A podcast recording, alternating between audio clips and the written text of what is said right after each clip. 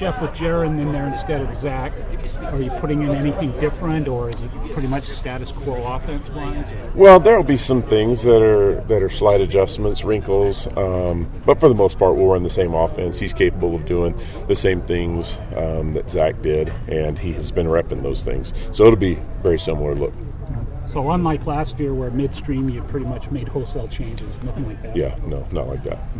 How advantageous was it to have that bye week to have the extra reps, though? Yeah, it was great. It was great, and really, even though it wasn't good for Zach, it was good for Jaren to have all the spring ball too to get all those reps. And so I think we have a lot. Of, well, I know we as a coaching staff and the entire team has a lot of confidence in Jaren. So we're excited to see him play. I was wanted to ask you, like, how much you, you think that's put him ahead at this point in terms of having all those reps during the off season? Yeah, I mean, you can never have too many reps as a young guy, especially a young quarterback. But he's certainly ahead of where he would have been had that not been the case. Where has he made the the biggest strides since spring, Jaren? Yeah, I think. Um, I think similar to Zach's progress, just knowledge of the system, knowing where to go with the ball. You know, um, last spring it was his it was his physical improvement. Um, I think now it's his mental improvement in the game, just knowing where to go with the ball and when to go there. I think the natural assumption is that Baylor Romney would be the backup because maybe he runs the offense um, better. Or? We ha- we haven't made a final decision on that yet. Both he and Joe are getting reps. Are you feeling any sense of urgency to really get the offense to produce what you know they're capable of to be able to ensure a win at Tampa? I'm sure. There's always a sense of urgency but in this, this game. Game like having lost the last two, is there any pressure to really come out with a win to know that then you have two tougher, two tough teams coming up right after them? Well, what comes up after this one makes no difference whatsoever. There's always pressure in this game, but we don't look at it like pressure. We look at it as an opportunity. And so I see it as a coach. I think that's how our, our team sees it.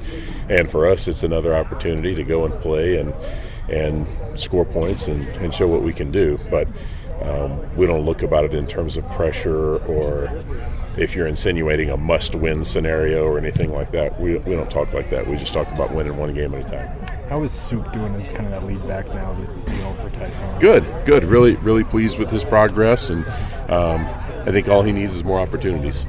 Is he? A lot of people think he's a big bodied bag. Maybe he doesn't have the top end speed. Do you think he's got the speed to get? He's got the top end speed. There's no question about that. He may not as be um, some other things as well as other people, but he's he's got top end speed. He's he's plenty fast enough being made about the USF offense and, and kind of just the different schemes and systems they run. But what do you make of that defense and, and that, the back end, especially?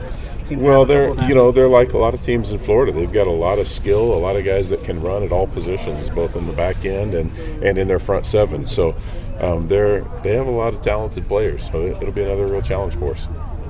Do you have to spend extra time with Jaren on that RPO, or is that just something that pretty much since spring he's been kind of up to speed on? Yeah, I mean, not any more so than anything else that we do. That's that's a part of what we do, and he he did it all spring and and is very comfortable with it. So um, that's just another part of our offense that that we think he's uh, certainly capable of of executing well find it ironic that you have said we're going to let our quarterbacks run, we're not going to be worried about getting them hurt, and then your quarterback gets hurt on a defensive play, basically? Well, I don't know. I haven't looked at whether it's ironic or not. I look at it as unfortunate.